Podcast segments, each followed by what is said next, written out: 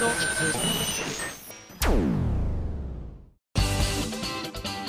井あさみのシンガーソングゲーマー。皆さんただいま今井あさみの SSG334 回目でございますがようやく私たちの時間軸もワンダープレイスダッシュを経験しました。よかった。そうなんです。ようやく私現世に帰ってくることができまして実はねいくつぐらいからでしたかね320何回ぐらいからだったかなちょっと忘れましたけれども実は今井あさみの SSG ではなく今井あさみダッシュの SSG でお届けしていたというちょっとややこしいね設定がね付け加えられてしまっていたんですけれども。さあいやワンダープレスダッシュの感想がね山のように来ております。本当に皆さんありがとうございます。読むだけでねもう本当に時間たっぷり使うぐらい本当多くの方に感想を送っていただきました。ありがとうございます。今日はねご紹介するだけで時間をねだいぶ使ってしまいそうだなという判断も含めつつシルバーウィーク的なあれやこれでファミセンのコーナーすらもお休みさせていただいてですね皆さんの感想を読みながら私のね記憶をたどっていきたいと思っております。というのもまああのリアルな話。今の私の時間軸ではもちろんワンダープレイスダッシュも終わってます。その前のゲームショーももちろん終わってます。その前のユミさんの東京公演も終わってます。なんとユミさんの大阪公演すら終わっているということでねだいぶ記憶が塗り替えられてます。ね、なのでねちょっと皆さんのメールをもとに思い出していきたいななんて思っておりますがいやでも本当成功してよかったです、えー、今回のね公演にいろいろ力を貸してくださったスタッフの皆さん本当にありがとうございました。そしてね私を現世に導いてくださった皆さんの色とりどりのサイリウムがいや本当良かった。ね、初めて来た方なんかはひょっとしたらえサイリウムなんて持ってないよなんて方もいらっしゃるんじゃないかと思ってねあの大変申し訳ない気持ちになりましたが多くの方が持ってきてくださっていたというのでね周りを見渡すだけでもいろんな色が見えて、えー、ね、こう気持ちで叫んでなんて言ったりもしましたけれども楽しんでいただけたんじゃないかなと、えー、希望的観測でございます。じゃあね早速メール紹介していこうと思います。ハンドルネームマリアさんです。ありがとう。今井さんこんばんは。こんばんは。ワンダープレイスダッシュお疲れ様でした。イエイ。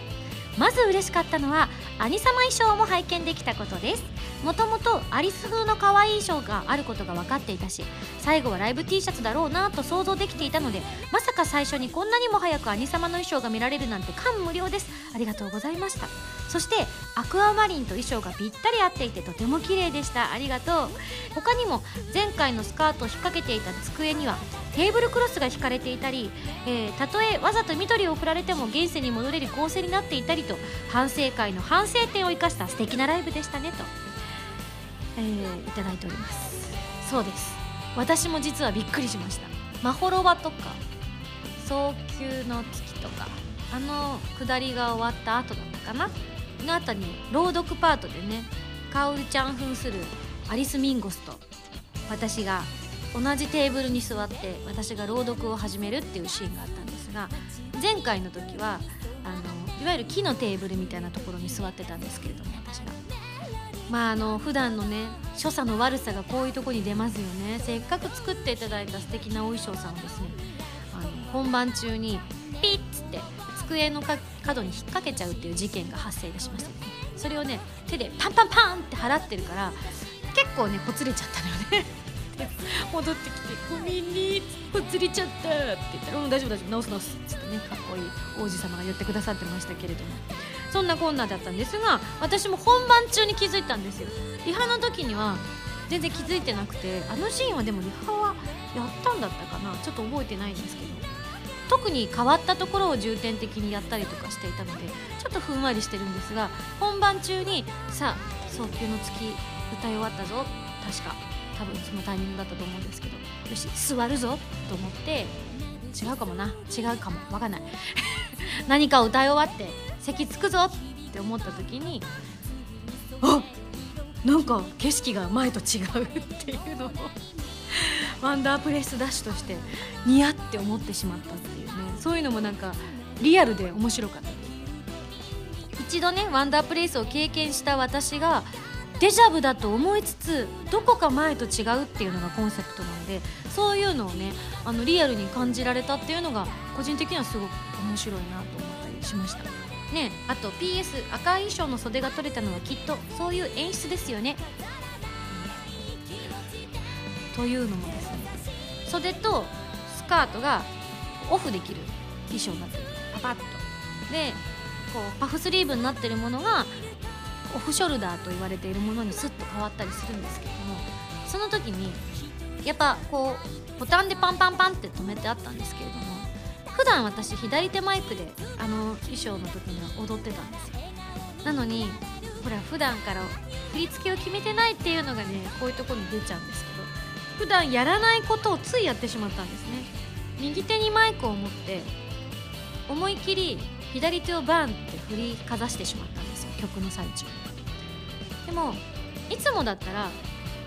右手前左手マイクで右手をガンガン動かすから体でなんとなくその衣装の特性だったりとかが理解できてるんですよ。こういう体勢をやるとちょっと無理が出るよとかいうのが全部分かってはいるんですけども。やり慣れてない方でやったもんだから変な力が入っちゃってスナップがバンって取れるっていう。であ肩がってなって最初どうしようかなって思ったんだけれども「えい、ママよ!」みたいな感じに途中で「取っちゃえ!」と思ってポイって投げちゃいましたね。もうねああいうところだけは私得意ですよね。バフッといって取ってですね後ろにバーンって投げたので全部公演が終わった後にあの武漢のあちゃこっていうね女の子が今回やってくださってるんですけどもあちゃこがあの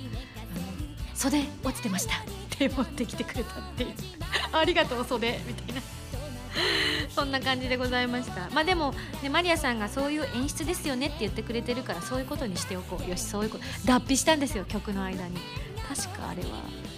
シャングリラだったかな。いや記憶が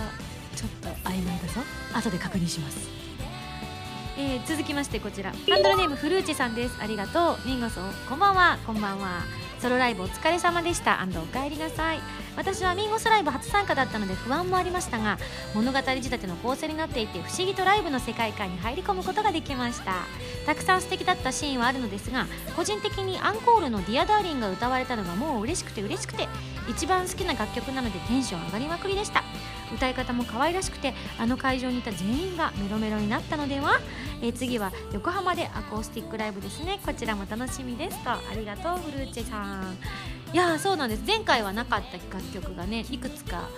あの入ってたんですけれども。ねもちろんオープニングの「ディープ・オブ・フェイスはあの Wonder Place から Wonder Place ダッシュの間にできた曲ですしアクアマリンもねもともとなかったんですけれども前の時はなかったんですが1曲だけあの今井さんの好みで追加するなら何がいいって言われて何も考えずにアクアマリンって答えたら結果すごく場面に合ってましたよね。こういうこと言うとすごく怒られそうなんですけどこれもまたいろんなものの副産物というかラッキーがつながったって感じだった。計算上って言えればかっこいいんですけれどもでも私の人生はこういうなんかこうたまたまこうしてみたらこうなってラッキーだったってことが多いのでもうポジティブに捉えてはいるんですが「 Leap of faith」「アクアマリン」えー、その後また Wonder Place に戻るっていう構成になってたんですけれども「 Leap of faith」と「アクアマリン」が逆になってたんですよ。でそこは物語に全然あの関係してない部分だったので普通のライブだと思って好きなの選んでいいよって言われて。でアクアマリンにしたんですけどもアクアマリンも Leap of faith もどちらもねオープニングにふさわしい曲かと問われると歌ってみると中盤から後半にかけてに合いそうな曲って言ったらいいのかな。で「ララララ」もあるし。でアクアマリンに至ってはなぜだか最終回の様子を呈してくるっていう不思議な雰囲気のある楽曲で。どちらもなんか後半向きの楽曲だったものですから。どうするか話になりまして。で「 Leap of faith の」えーと、最初のオープニングがやっぱり1分半以上あるのでで今回そのパイプオルガンも生で使うわけではないからなんかこうアレンジしようかって話もあったんですよ。でもうんどうするのがいいのかななんてみんなで相談しながらやってた時にでもやっぱり「 Leap of faith」は最初のオルガンが聞かせどころだからやっぱり Leap of faith 前奏全部聞かせようってことになりまして。だったらもうそれで始めるのが一番いいんじゃないかと。そうすれば私がどういう顔していいのかわからないっていうあの事故が起こらないじゃないですか。それも相まってですねじゃあ1曲目に持ってきてちょっと挑戦してみようってことになったんです、まあ、その代わりちょっとラララはねあの次のお楽しみにということでぜひその時はみんなも一緒に歌ってほしいなと思うんですけどね。でじゃあ2曲目「アクアマリン」にしようってなった時に今回あのセリフを言わなかったんですよね。いつも言っているセリフを言わないで代わりにライブのこう中で私が喋ってるみたいなのを演出上取り入れてもらったんですけど。その時にアイペンが出てきてあなんか普通のライブなのに普通のライブじゃない気がするっていうのでバチンと最後カットアウトしてやってみようっていうのをこうみんなで試行錯誤しながらこう作り上げていったんですけれども本当結果的にはとてもいい流れになったなと。アクアマリンは喋って当然の曲っていうのもあったからあそこでセリフが入ってきても違和感もなかったし逆にしてたらうんときっとちょっとまた違った流れになってたのかなって思うのででもどちらもあの自分を見つめ直そうっていうテーマの曲でもあったのでワンダープレイスの導入としては本当にぴったりだったなというふうに歌いながらよりリアルに感じましたよね。今こうそれこそね鏡に映っている自分の姿が本当に私なのかと問いかけてみたりとかラクアマリンも旅立つ2人っていうのが今やさみと今やさみダッシュ手を握って手を振り合っているのがその2人なのかななんて歌いながら想像したりとかするとすごくなんか物語性があっていい流れが自分の中で気持ちが作られたなと思ったんですけどいかんせんねあの突然リアルミュージカルみたいになっちゃったもんだから割とね前半笑いが起こっていたのがね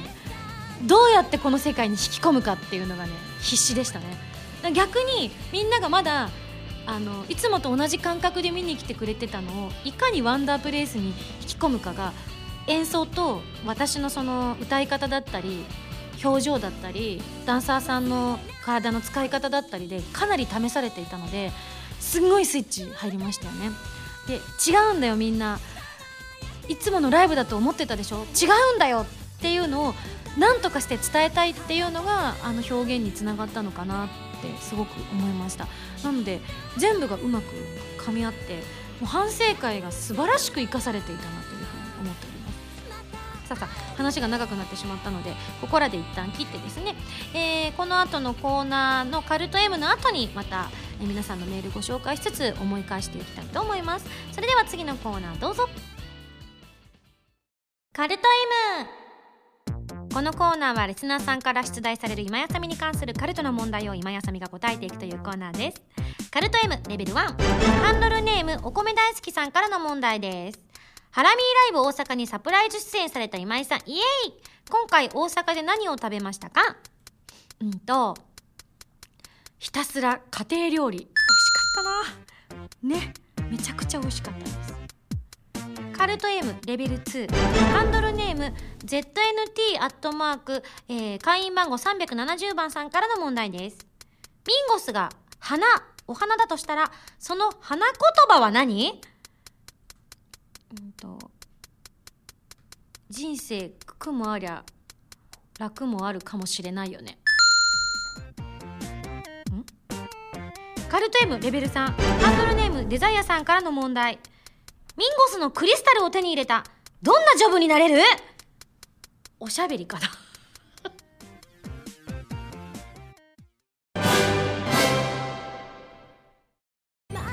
今井あさみの15枚目のシングルテレビアニメ「プラスティックメモリーズ」エンディングテーマ「朝焼けのスターマイン」が好評発売中です。アニメ版は動画工房書き下ろしジャケットに加えプラスティックメモリーズノンテロップのオープニングエンディングが収録です。そしてアイラと司のプラスティックメモリーズオリジナルミニドラマも収録しています。DVD 付き版通常版もよろしくお願いします。今井あさみの16枚目のシングル「 Babylon before the daybreak が好評発売中です。新曲「Babylon のほか任天堂 3DS 版 Corpse Party Blood Covered Repeated Fear オープニング曲シャングリラ2015バージョン。SSG のミュージックパズルで制作している「ディープオブフェイスが収録されています。皆さんぜひ聴いてみてくださいね。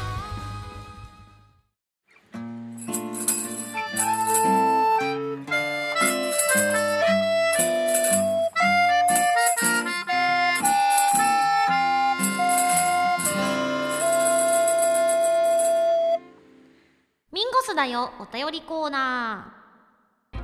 このコーナーでは皆さんから頂いたメールをねガシガシ紹介していきたいと思っております。もうねあまりにもたくさん来たのである程度分類してあるのでガンガン上から読んでいきたいと思います。はいこちら。ハンドルネームこれは片月隆さんでいいのかな？ありがとう。ミンゴさんはじめまして。はじめまして。今自分はワンダープレイスダッシュが終わり帰宅したところです。おかえり。このライブは自分たちにとっては某西武ドームのライブに続き人生2回目でした。あららら、えーまずチケットが届き席を確認すると5列と書いてありました。自分はだいたい貧乏くじを引きますのでどうせ後ろから2段目とかの5列目かななんて思っていました。中野サンプラザのホームページを確認するとどうやら前から5列目のようで生ミンゴスさんが間近で見れるとすごく楽しみにしていました。当日家を出てこの後のことを想像しました。開演前に物販とハイレドの視聴をチェックして17時15分にチケットを渡して会場内にとここで気がつきました。はあチケットを家に忘れた。あーもう必ずあのー1000人お客さんがいらっしゃったら2人はいらっしゃいますよね。こういうドジっ子が。ドジっ子、えー幸いまだ出て数分だったので取りに戻ることができました。あよかった。ちなみに僕の家はエレベーターのないアパートの4階です。大変でした。あらお疲れ。会場に到着しやはり近くにあるステージにドキドキしつつ風邪気味でもあったのでマスクを装備して待機していました。ライブが始まるとドームとは違い可愛いミンゴさんがミンゴさんだと分かる距離で見られたのが本当に良かったです。なんかそう言われるとなんか本当ごめんねっていう思いになるね。私たちからはそんな風には思わなかったんだけどそっか見る人の場所によっては米粒以下だったんだよねあの大きいところはね。うん私も中野サンプラザぐらいがちょうどいいな。後ろの方までね割とねあの照明によってはお顔も見えていたので。ライブ中はミンゴさんと民族の皆さんとの強いつながりを感じました。正直ぼっち参戦だと疎外感を味わうのではないかと不安だったのですが輪の外に弾かれているというよりもこの輪の中には自分も入りたいと強く思いました。いらっしゃい、えーこれからもミンゴさんのライブに行かせてもらいたいと思います。会場を出てなんとなくポケットに手を入れて気がつきました。え？今度は財布がない。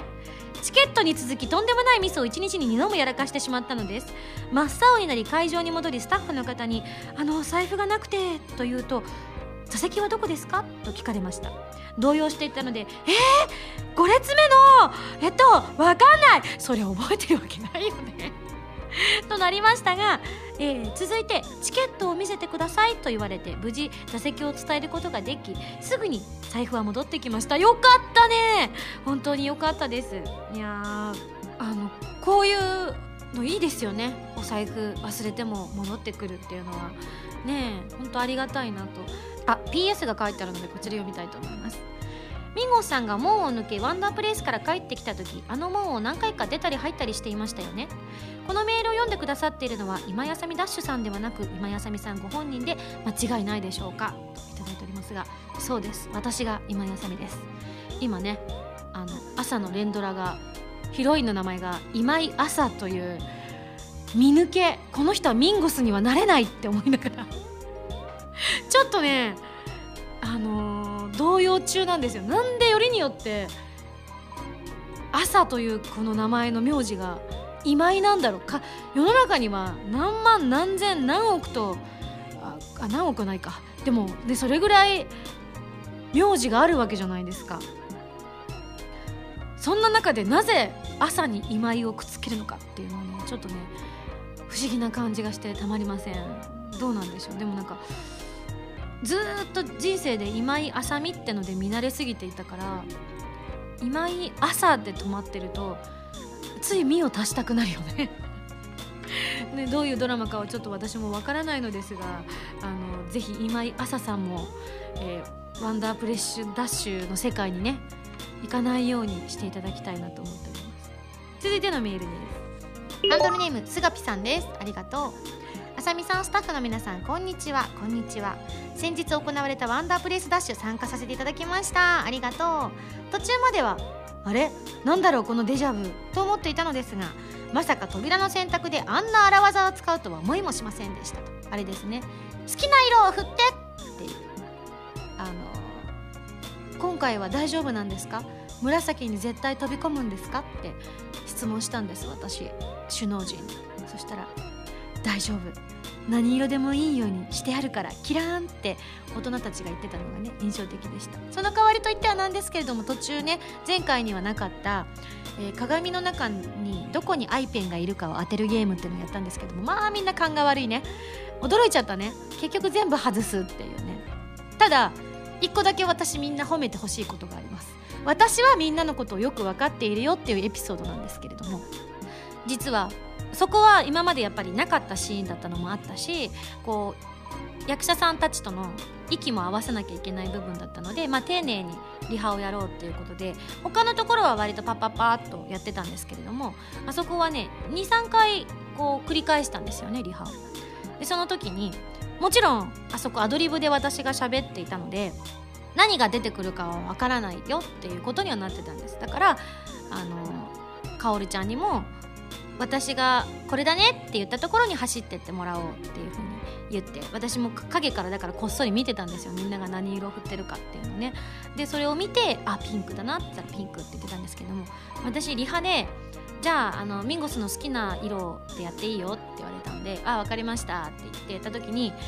えー、最初にピンク黄色青ってゲネからずっとやってたんですよね。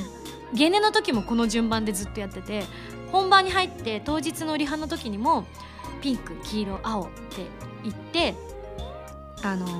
最終確認ってことで最後にもう一回だけやっときましょうって言った時に本当は別の色にした方がいいかなって思ったんだけどなんとなくこれ合ってる気がするなと思ったからあえてまたピンク黄色青にしたんですよ。だから結局私たちのリハはピンク青黄色青以外やってないんですよ。一回も。いい感してるぜって思ったよね。だからある意味スタッフたちは私が予測した通りの色で来てたから多分スタッフはみんなニヤニヤしてたと思いますね。なので最初にアイペンが当たっちゃってたらこう他のは出てこないってことになっていたのでいや結果全部出し惜しみすることがなくてねよかったです。絶対みんなピンク選ぶと思ったんだよね一発目。いい読みしてたぜ。さあさあ続きまして。こちらりゅうこさんからいただきました。えデスノートじゃないよねこれ。福島淳くんじゃないよね。そう。ねびっくりしましたよね。あのデスノートの最新版私ずっとドラマ見てたんですけど。めっちゃ面白かったです。私原作も好きだし他のドラマも映画も全部見てたんですけれども今回のもやっぱ最初はねあの設定が全然違ったりとか私もあのキラ信者なのでなんか違うんじゃないかそんなあのキラはダサいこと言わないとか最初は思ってたんですけども後半に行くに従って確かにこっちの方がリアリティあるかも。あの神様感は前のキラのがあったんですけどでも人を殺せるってだけで神様感あるもんなみたいな神格化できるもんなと思ってどんどん物語に引き込まれていってあの久保田さんの演技も素晴らしかったですしってやってたら途中ねあのリュウクの声優さんは誰だクイズみたいなのが出てきてよく知った名前の方が3人出てきてあれ？と思って。その中に福島淳君の名前があって残念ながら最近はちょっとあまりあの交流を取ってないんですけれどもそれこそ私が当時あのまだ前の事務所にいた頃とか同じ事務所だったりとかして全然お互いお仕事もあんまりなかった頃に一緒にドラマ CD 作ったりとかしてた仲間なので目を疑いましたよね。で福島淳君って当時からずっとね本人たちもよくネタにしてたんですけれども福山潤君と一文字違いで年もほとんど一緒なのかな？ちょっと忘れちゃったんですけど近いのかな？かなんかでよく間違われることが多かったんですって。でそんな話もよくしてたからあの福山潤君なのかそれとも私の知ってる福島潤君なのかどっちだろうって。え間違ってんの？合ってんの？どっち？っていうか誰？みたいな。あまりにも前の代のリュウクにそっくりだったから。いや素晴らしいなと思って見てたら結果あの昔私があの脚本を書いたドラマを一緒に撮った福島淳君だったんですよね。なのでなんかわあすごいなと思った。でもなんか急にこんなんで連絡したらミーハーかなと思って次会った時にでも言おうかなって思ってるんですけど。いや素晴らしかったです。面白かったですね。なんか次の映画も発表されたみたいなんでぜひね見たいなと思って。あ確かにやっぱし私も原作大好きなんであの原作をかなり改変していた部分もあったんですけれどもただ物語としてというかドラマ作りとしては本当にあのどんどん引き込まれていく作りになっていたなというふうに思います。あとところどころの久保田さんの決め顔がもう漫画のキラそっくりでしたね。どんどんイケメンになっていくあの感じ。どんな力を使ってるんだってすごい思いましたよね。あ話がだいぶそれちゃいました。はい。えー今井さんスタッフの皆さんこんにちは。こんにちは。まずはワンダープレイスからのご帰還おめでとうございます。ありがとう。5月の無印ワンダープレイスから引き続き参加しましたがあの時からよりパワーアップした新形式のライブ楽しませていただきました。ありがとう。普段 CD で聴き慣れている曲でも物語の中で新しい役割を与えられたものを聞くとだいぶ印象が違ってきますよね。特に今回は元の世界に帰れない絶望に乗せた「さよなら」やそこから再び希望を見いだした中でのクレッシェンドはその感情のこもり方に圧巻の一言でした。そして前半にしっとりとした曲が多かった反動もありプロミストランドと漆黒のサステインでの今井さんとお客さんとのエネルギーの爆発もものすごかったですね。こう言ってしまっては失礼かもしれませんがもし前回のワンダープレイスが全てうまくいって反省点もなく終わっていたら今回のダッシュはなかったかもしれないと思うと世の中何がいい方向に働くか分かりませんねと私もそう思いますそして次は11月のアコースティックライブ。こちらもちろんこちらも参加させていただく予定ですと。アコースティックライブへの参加は初めて、えー、今井さんの歌声が楽しみなのはもちろんですがパイプオルガンの演奏生で聴くのも初めてなのでどんなライブになるのか期待していますと。それではお忙しいとは思いますが徐々に肌寒い季節になってきましたしお体には気をつけて頑張ってください。失礼しますと。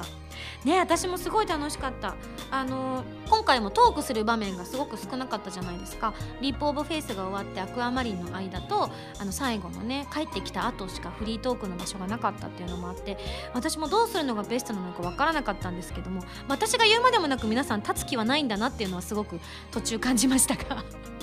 あなるほどねって思いながらね Leap of faith で出てきた時にみんな立つのかなと思ったら立たないなみたいな。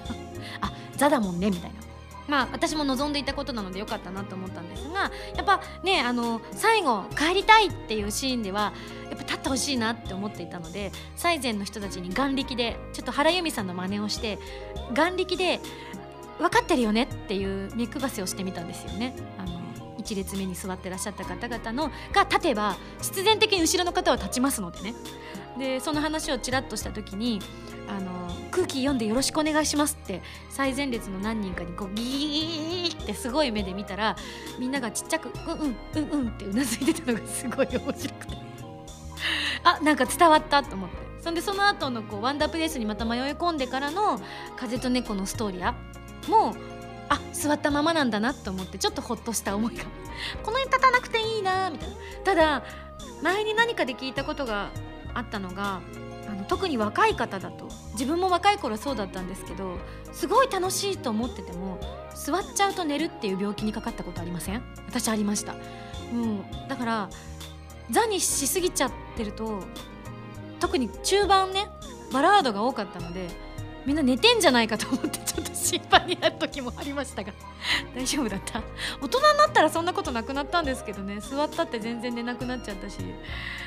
あの久々にこの間新幹線で寝ちゃいましたね。それこそシあの本当のシークレットで大阪の由美さんのライブに遊びに行かせていただいたんですけれどもその帰りがあの久々に寝ちゃいました。多分時間にして15分とか20分ぐらいだったと思うんですけどめったに寝ないので起きた時に自分でびっくりしましたね。はっ！と思って。寝てしまった。でもあの起きた時に今自分は一体どこにいるんだっていうのが車窓を見てもわからないっていうのが恐怖をそそりますよね。まあさすがに新横浜は過ぎてないかなとは思ったんですけどね。新横過ぎるともうやっぱりほとんど住宅地になってきちゃうので私がパッて目を覚ました時にはまだあののどかな田園風景が広がっていたのでおそらく静岡辺りだったのではないかとは思われるんですけれどもちょっとほっとしましたよね。よかったと思って。ねいやこれもやはり今井あさみダッシュから今井あさみになってしまったから寝るようになってしまったのかもしれないですけどどうなんでしょう。で「 Dear Darling もね久々に歌ったがゆえにだからリハもあんまりやってなかったんですよね実はね。前回今回のバンドメンバーで「 Dear Darling やってるのは玄ちゃんしかいなかったんですけど他のメンバーは歌ってなかったのでねワンダープレイスが初めての顔合わせっていうのもあったので新曲の一つだったんですけれどもなんか結構割と大丈夫この曲は大丈夫だろうみたいな感じで次行け次行けってやってたらまさかの2番でとちりっていうね。あごめんみたいな。せっかくダッシュから今やさみに戻ったって言ってこれからは私新しい私を見てねって言ってるのに出だしそれかよっていうので自分でも爆笑してしまいましたけれどもね。お客さんの方がよっぽどまだだよって顔してましたからね。ああと思って。みんなねうちのお客さんは本当にね里い人が多くてね頭いいなって思っちゃいますね。私がドジだからでしょうか。そしてハンドルネームごましょうさんのメール紹介します。今やさみかっこダッシュなしさんスタッフの皆さんこんにちは。もうあの今回限りで大丈夫ですから。これからはミンゴスで大丈夫です。えー、ライブお疲れ様でした。あとお帰りなさい。最近忙しくなかなかライブに行けていなかったので久しぶりのライブを楽しみにしていました。生バンドの演奏と生歌はもちろん素晴らしく曲以外もまるでミュージカルを見ているような感じで新鮮で楽しかったですと。あと自分の好きな曲「 Little legacy 朝焼けのスターマイン Dear Darling も聴けたので最高でした。おお勝ち組ですね。お気に入りの曲がねひょっとしたら前回の時に歌ってたけど今回カットされてる曲なんかもあったりとかしていたのでね。そういった意味ではどれがかかるかわからないのでぜひ全部来ていただきたいんですが最後に一言ってあるんですがえとミンゴスかわいい現世に戻ってきてくれて一回り大きくなったミンゴスならこの一言を受け止めてくれますよね。わらではではとあるんですがわらとあったのでそれなりに受け止めておきたいと思います。じゃあちょっとワンダープレイスから離れようかな、まあ、来週も多分ワンダープレイス系のメールを読んでいくと思うんですけどじゃあこちら。まああのねワンダープレイスだとほんとフリートークの場所が少なさすぎてですね今井あさみのライブってこういうものなのってお思いになられた方初めて来た方も多かったのでいらっしゃったと思います。普段はねかなり喋ります。自分でもねえこんなにあのトークパート作られても私喋れませんよって毎回言うんですけど結局喋り足りないっていう。ねえほんとね喋るのだけは得意なので。なので時間以降まあちょっと次のアコースティックライブがちょっと荘厳な空気感にはなりそうな空気はしているのでなので、まあ、いつものライブともまたちょっと違うのでまた来年以降期待していただきたいなとは思っておりますし最近またあのそれこそねみんな大好きファイヤーさんとかもなかなかライブとかで一緒にご一緒できていないのでね、えー、次の大きなライブあたりはですねできればファイヤーさんとかにも一緒に参加していただきたいなと、まあ、今回はコンセプトが続いていたっていうのが大きいんですけれどもね。あの成長した私と一緒のこうファイヤーさんのサックスに聞き惚れて入り損ねるっていうこともねきっとあのなくなって私の一歩上を自分も今やさみを乗り越えてきているので、えー、またいいセッションができるんじゃないかななんて思ってるんですけどもね。はい。なんかやっぱ恋しくなりますねサックスが。はい、えー、そんなおしゃべりな私なんですがおしゃべりの話です。ペンネームさざれさんからです。どうもどうも。少し前の話にはなりますがマビロンのリリースイベントが秋葉原で終了し今年はもうリリースイベントは行われたないとのこと。だからというわけでもないのですがこの前長い付き合いになる民族の知り合いとあさみさんのイベントの立ち位置について意見交換をしてきました。2人ともいろいろな人のイベントに参加した経験はあるので今井さんあさみさんのリリースイベントの最大の特徴であるものが4つあると思いますと。そのうちの1つが司会を置かない。2つ目1時間ほとんど喋っているか歌うかのどっちか。3客の声をむやみに拾う かっこ村はある4台本がない。という4点が他のイベントではあまり見られない特徴であることはすぐに意見が一致しました。えー、1から3司会を置かないほとんど喋ってるか歌うか客の声をむやみに拾うっていうのはイベント進行能力が問われる項目ですがランダム要素に対応した上でやることやって時間キープって超能力みたいなもんだと思います。あそう？埋められてる？W がついてるけど、えー、そして4個目。えー、台本がないに関しては関係者の方にしかわからないと思いますが始まってすぐに「何しよっか?」と聞かれるイベントは他にはないんです。あそう。と話せば話すほどあさみさんのイベントの得意性が際立ったものに思えてきました。では似たようなイベント進行をしている人はいるのかというのを考えてみましたが、えー、行き着いた結論。さだまさしでした。機会がなくて参加できたことはないのですが「しゃべるわ歌うわ」で定評のあるこのさだまさしさんはトークだけのイベントも開くほどに弁が立つとのこと。あくまで噂ですがイベント中ずーっとしゃべるか歌うかしているとか。一緒ですね、えー、規模の違いを気にしなければイベントのスタイルは似てるのかもしれませんね。機会があれば確認していきたいと思いますと。あの似てると思います 私。でもね真似してるわけじゃないんですよ。これ偶然ほんと偶然。私さだまさしさん子供の頃からすごい好きでもともとは母が好きで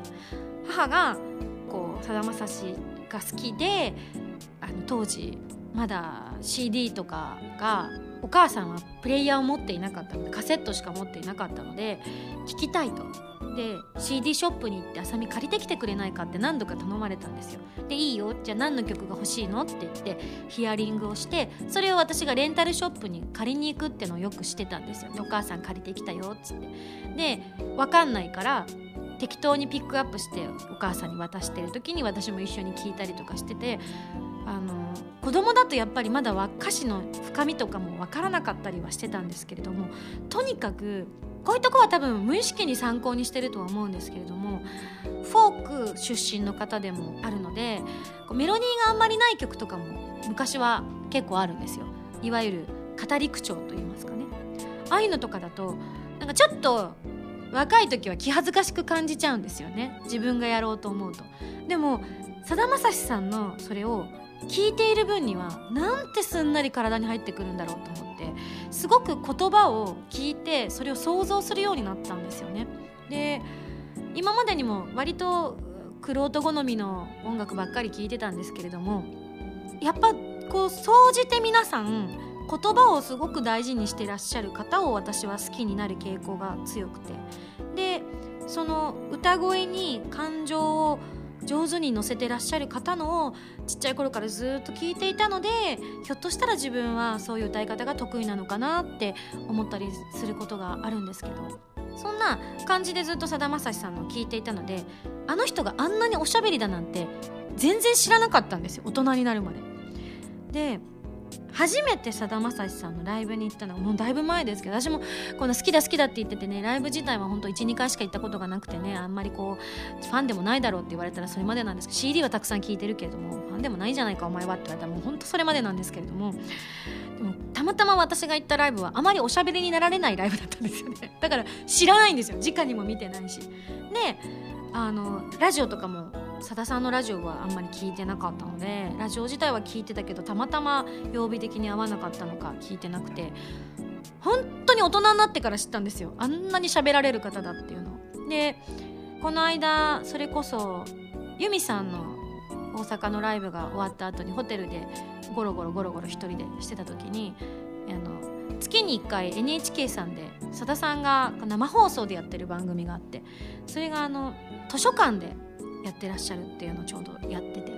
すんごい素敵な図書館だったんですけれども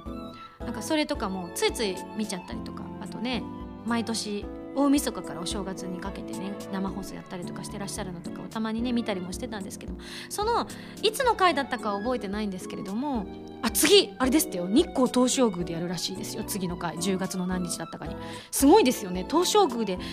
12時からできるんだ夜のっていう。貸してくれるんだと思ってすっごいびっくりしましたけれどもお近くの方はぜひ遊びに行く。あの観覧は当選しないと見れませんからね。あの近くまで行くことは可能だってことがその図書館の会の時に知りましたけど。皆さん下に来てらっしゃって「中入れてよ」って言って言ってたけどいや当たった方に悪いだろうって言ったら外にいる人の方が人数が多くて驚きましたけれどもね。わあすごいとあの深夜なのにたくさんの方が見に来てるんだなと思ってさすがだなと思いつつ何かの会の時にいや僕はね本当にあの僕がこのメールを読んでるから面白くできてるんだよっておっしゃってた回があったんですよその生放送中に。あの面白お前がこれ読んだら全然面白くならねえぞ読んでみろって言ってその一緒に作家の方とかも一緒に出てたんですけどそういうこう読ませたりとかしてほらな俺はこれを面白おかしく読むことができる。この俺の技は誰にもまだね追随を許してないよなみたいなことをおっしゃってて。私そこまでの境地にまだ行ってないって思ったからこれからのトークの目標はさださんかもしれない。ということは生放送12時からやんのかと思って。うんそれは遠慮しておこうみたいな。いつかやろうかなみたいなねそのように思ったりもしながらニヤニヤしながら見てましたが確かにあの歌詞を読むかのように流れるようにこうメールとかあメールはねあの番組受け付けてないんですよ。受け付けてるかもしれないけどほとんどあのお手紙が採用されているということでねお手紙を読むあのこうさだ節と言いましょうかね。あのほんのあの喋り方っていうのは私も参考にしたいなというふうに思ってます。結構もうお年もね還暦も超えてらっしゃると思うのでそういった意味では体力的にも大変だとは思うんですけれども生きがいなんだろうなと思ってね温かく見守っている所存でございます。ねでもトークライブはそれはそれで私は物足りないんですよね。私が自分のトークに価値をあまり見出してなかったりするから。あのもちろん作品でのトークとかは別ですよ。作品でトークしてくださいって言われることに関してはすごく自分もたくさん話したいこともあるしと思うんですけども。ねえ自分のことをどんな風に喋るかってなった時にやっぱせっかくだったらまだ私は歌を聴いてもらいたいなって思うんですよね。さださんの領域まではまだ全然到達してないなと思います。あれだけたくさんの素晴らしい名曲を作ってこられてたくさん人を感動の渦に巻き込んでこられたさださんだからこそいやトークライブでほとんど歌わないんすっていうのが生きてくるのかなって思うので私はできる限り突っ込んでいきたいと思っております。歌うし喋るみたいな。次回まあ次回のアコースティックは空気感もあるので今みたいにベラベラベラベラ喋る感じにはならないとは私も信じたいです。TPO はわきまえるタイプなので。そういった意味では本当に来年以降のライブにまたね期待していただきたいななんて思っております。私らしさという意味ではね、えー、次もチャレンジなので今年は本当チャレンジの年ですね。2015年はいろんなことに本当にチャレンジさせていただいておりました、えーちょっとでもね進化してればいいなとは思ってるんですがわりかし今年は自分の中でまあ残りあと2ヶ月ちょっとですけれども自分の中で2014年よりは成長している自分を確認することができる機会が多いのでそういった意味でまだまだ成長途中なのかなと。いつまで私はこう上を目指していくんだろう。いつまでだろうか。っていう今そんな心境でございます。あれですね新垣結衣ちゃんの身長がまだ伸びてますっていうのと同じぐらいドキドキしてますね。マジでって思いましたけどね。テレビで言ってました。テレビっ子なので結構テレビ見てるんです。はいそんなあ今の喋り方さださんに似てるかも私。影響やっぱり受けてるかもしれないですね。そんなにたくさん見聞きしてるっていうかトーク番組をそんなに見聞きしてるわけじゃないんですけどやっぱ好きなんでしょうね。魂の中でこの人好きって思ってるんでしょうね。はい。今後もちょっと参考にさせていただきたいとも思っておりますしねライブにもちょっと足を運ばなければいけないなと改めて感じました。はい、えー、そんなこんなで今週はここまでとしたいと思っております。以上ミンゴスだよお便りコーナーでした。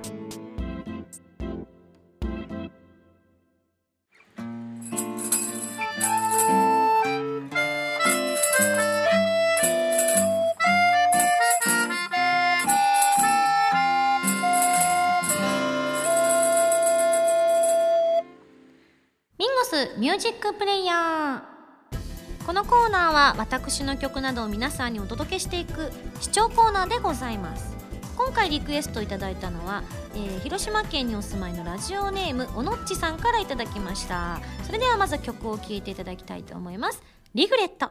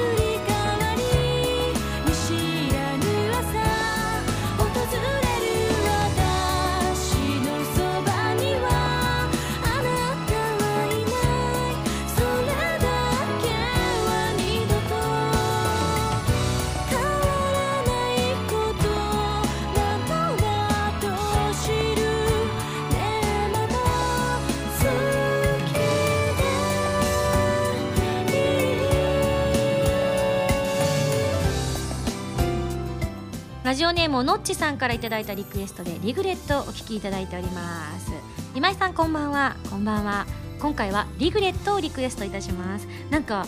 久しぶりな感じしますね。ライブでも最近ちょっとあまり歌えていない楽曲でもあるんですが。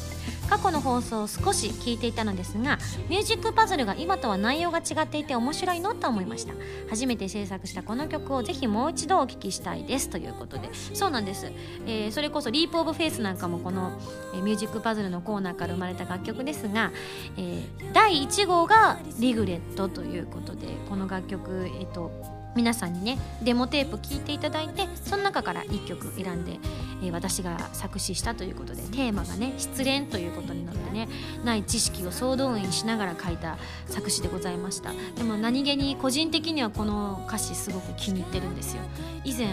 あのずいぶん前になるのでね覚えていらっしゃるかどうかはあれなんですが、えっと、このリグレット朝倉あずみちゃんが聴いてすごく好きだと言ってくれたりとかしてね。CD を渡してなかったのですごく驚いたんですよね。えー、なんで知ってんのって。この曲すごい好きです。歌詞がすごい響きますって言ってて。いやすっごい私の中のない少女チキ出しをもう誇りのようにこう隅にくっついててた。乙女スイッチみたいなのをクリクリクリクリクリってこうね書き出して書いただけの甲斐があったなと。やっぱあずみんはそういうスイッチをお持ちの方なんだなっていうのをその時に当時まだねユキホを担当するようになってから間もなかった頃だったのでちゃんとお話をするようになってから半年とかしか時間が経ってなかったのもあったのであこの方は本当にあのユキホみたいな子なんだななんて思ったのがすごく印象的でした。はいそんな感じのリグレットでございました。原由美のセカンドアルバム「心に咲く花」が好評発売中。表題曲の「心に咲く花」や私が作曲した「ハートレター」など新曲3曲に加えアレンジ曲1曲を含めた全13曲を収録しています。今の私が詰まった素敵なアルバムになっていますのでぜひ聴いてくださいね。皆さんこんばんは。こんばんは。あ声が聞こえましたね。どうも今やさみです。今日は皆さんどこでラジオを聴いてらっしゃいますか？おうち？旅先？物販待機？なんちゃって、えー、この番組は歌とゲームをテーマにお送りしているウェブラジオ今井あさみの SSG です。ファミツー .com のほかポッドキャストや YouTube でも配信中です。みんなのライフスタイルに合わせてあなたに寄り添うラジオ今井あさみの SSG 毎週土曜日0時に更新中です。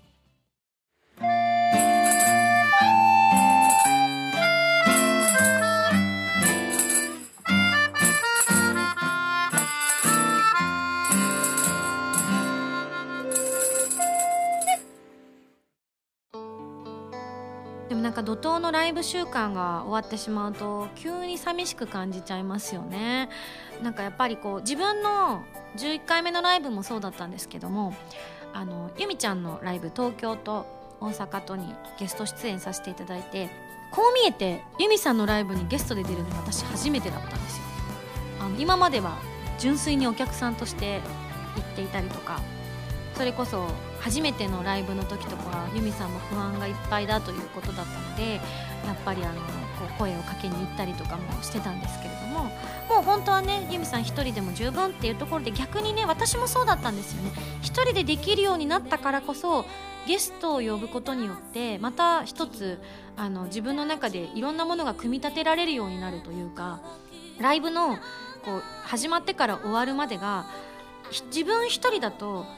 すごく長く感じるんですよね。まだ慣れてないうちって。で由美さんが同じことを言っててあ私と同じように同じ道を歩んでるんだなってすごく思ったのがあの私がゲストに入った東京公演が終わった後に由美さんがポツッと言ったのがなんか一人でやってるよりあさみさんがいてくださった方が自分の中ですごく短くも感じるしあこういう風にこうやったらいいんだっていうことがなんか明確になったような気がしますって言ってて。あ私それユミさんが一緒にあのカラーサンクチュアリを歌ってくれるためにゲストに来てくれたライブの時あの何かのバースデーライブの時だったと思うんですけれどもあの時にすんごい感じたんですよね。自分では出せない何かまあ出せないって言ったらあれですけれども自分だけで切り上げるのではなくて何か別のテイストが入ってくることによってまた自分が一つ違う表現ができるっていうのを感じた瞬間でもあったのであゆみさんも同じような風に感じてるんだなと思ってあのすごくなんか頼もしいなというか早くまた違う由美さんが見てみたいなと思う、えー、そんな素敵なライブツアーだったなというふうに思っております。であの東京の時はオープンなシークレットでしたけれども大阪は完全シークレットだったのでみんながびっくりしてくれてちょっとほっとしました。東京の時はなんか多少の笑いも起こりつつ だったので。大阪の時は「え本当に来てんの?」みたいな声が聞こえてきてすごくなんかねシークレット感あふれてましたね。すっごい楽しかったですね。あのぜひユミさんのライブも私のライブとは全く違うテイストがそこここにあの満載ですし特にあの大阪のユミさんのライブはもう本当に素晴らしかったですね。集中力も素晴らしかったですしやっぱ東京で得たものっていうのを明確に一つまた経験したものをまた積み上げていくっていうユミさんを私も間近で見ることができたのでそういった意味でも大阪にもし来れなかったって方がいたら本当になんかもったいないなっていうふうに思ました。どんな、ね、これからどんどん変わっていくであろうユミさんをね見逃さずに、えー、できれば私のライブも見逃さずに今後も来ていただけたら嬉しいなと思っております。はい。そんなこんなでですね、えー、そんなユミさんと一緒に10月の31日土曜日に愛知県刈谷市で行われる刈谷アニメコレクション2015に、えー、出演することが決まりました。わそうなんです。なんかゆみちゃんはね2度目なのかな？去年も行ってらっしゃいましたけれども今回は私も参加させていただくということで、えー、刈谷のライブの前にはトークミニライブもやります。ということは最初に野外的なところで30分ぐらいのミニトークライブをやってその後ホール的なところでライブをするのでぜひこれはライブ会場をね埋めてほしいなと。あの特に愛知県にお住まいの方にはぜひ埋めてほしいなと思っているんです。というのもこれがもし、まあ、ユミさんと一緒ではありますけれどもライブ会場ねたくさんお客さんが来てくださったらですね念願の今井あさみソロライブ in 愛知も実現するのではないかなと思っているんですなかなかやっぱりこうねずっと愛知の方にはキャンペーンでは行ってるんですけれども、ね、大きなライブをまだ開催できていないという負い目がありますのでこの刈谷が成功すればえきっとスタッフさんもあのこうねまあぶっちゃけ日程とか会場が空いてるか空いてないかの状況もかなり大きくて何度も本当はやりたかったのに日程が合わないっていうこともたくさんあったんですけども運命の歯車が噛み合う瞬間がこの刈谷によって決まってくるのではないかと思っておりますのでぜひ特に愛知周辺にお住まいの方来てほしいと思います。由美さんと2人でホールの方でやる、えー、ライブはですねなんと2時間予定されております。2時間ぐらい。そのうちどのくらいなのかも全然わかんないですし内容も決まってなくて今由美さんと2人で何も知らない状態でうきゃうきゃうきゃうきゃあのいわゆる女子トーク的な感じでああしたいねこうしたいねみたいな話が出てるぐらいでまだあの首脳陣とこうしましょうああしましょうってところまでは詰めてないしひょっとしたら私たちの知らないところで決まっている可能性もありますが、まあ、そのぐらいでしか決まっていないんですが特に愛知在住の方由美さんの初名古屋ライブ今井あさみの初ソロでの名古屋ライブが実現できるように多くの方にお集まりいただきたいと思います。はい、えー、そして10月の18日日にちはちょっと前になりますけれども赤坂ブリッツで行われる科学アドベンチャーライブ2015にも出演させていただきます。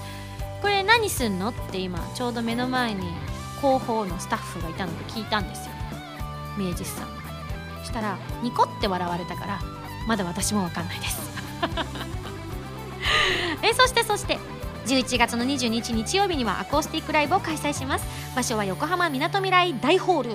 えー、こちらの番組でもご紹介いたしましたハンマーダルシマのミミさんらが演奏で出演してくださいますよと。ちなみにもうストリングスチームは集合してどうもリハみたいなのが始まっているらしくてですね。ちょっと私はあの別のお仕事とかぶってしまっていてそちらにはお顔を出しすることができていないのですが、えー、かなりもう今の段階から準備が始まっているライブというのもあまりないので結構ワクワクドキドキでございます。はい、ぜひまだ行こうかなと悩んでいらっしゃる方いらっしゃいましたら一般チケット発売中ですので遊びに来てください番組では皆さんからのメールを募集しております。ふつおたや MMP など各コーナー宛てに送ってください。宛先は SSG のホームページに書いてあるアドレスから題名に各コーナータイトルを半分にハンドルネームとお名前を書いて送ってきてくださいね。次回の配信は2015年10月10日土曜日旧体育の日ですね。はいとなっております。それではまた来週土曜日一緒に SSG しちゃいましょう。お相手は今井あさみでした。バイバイ。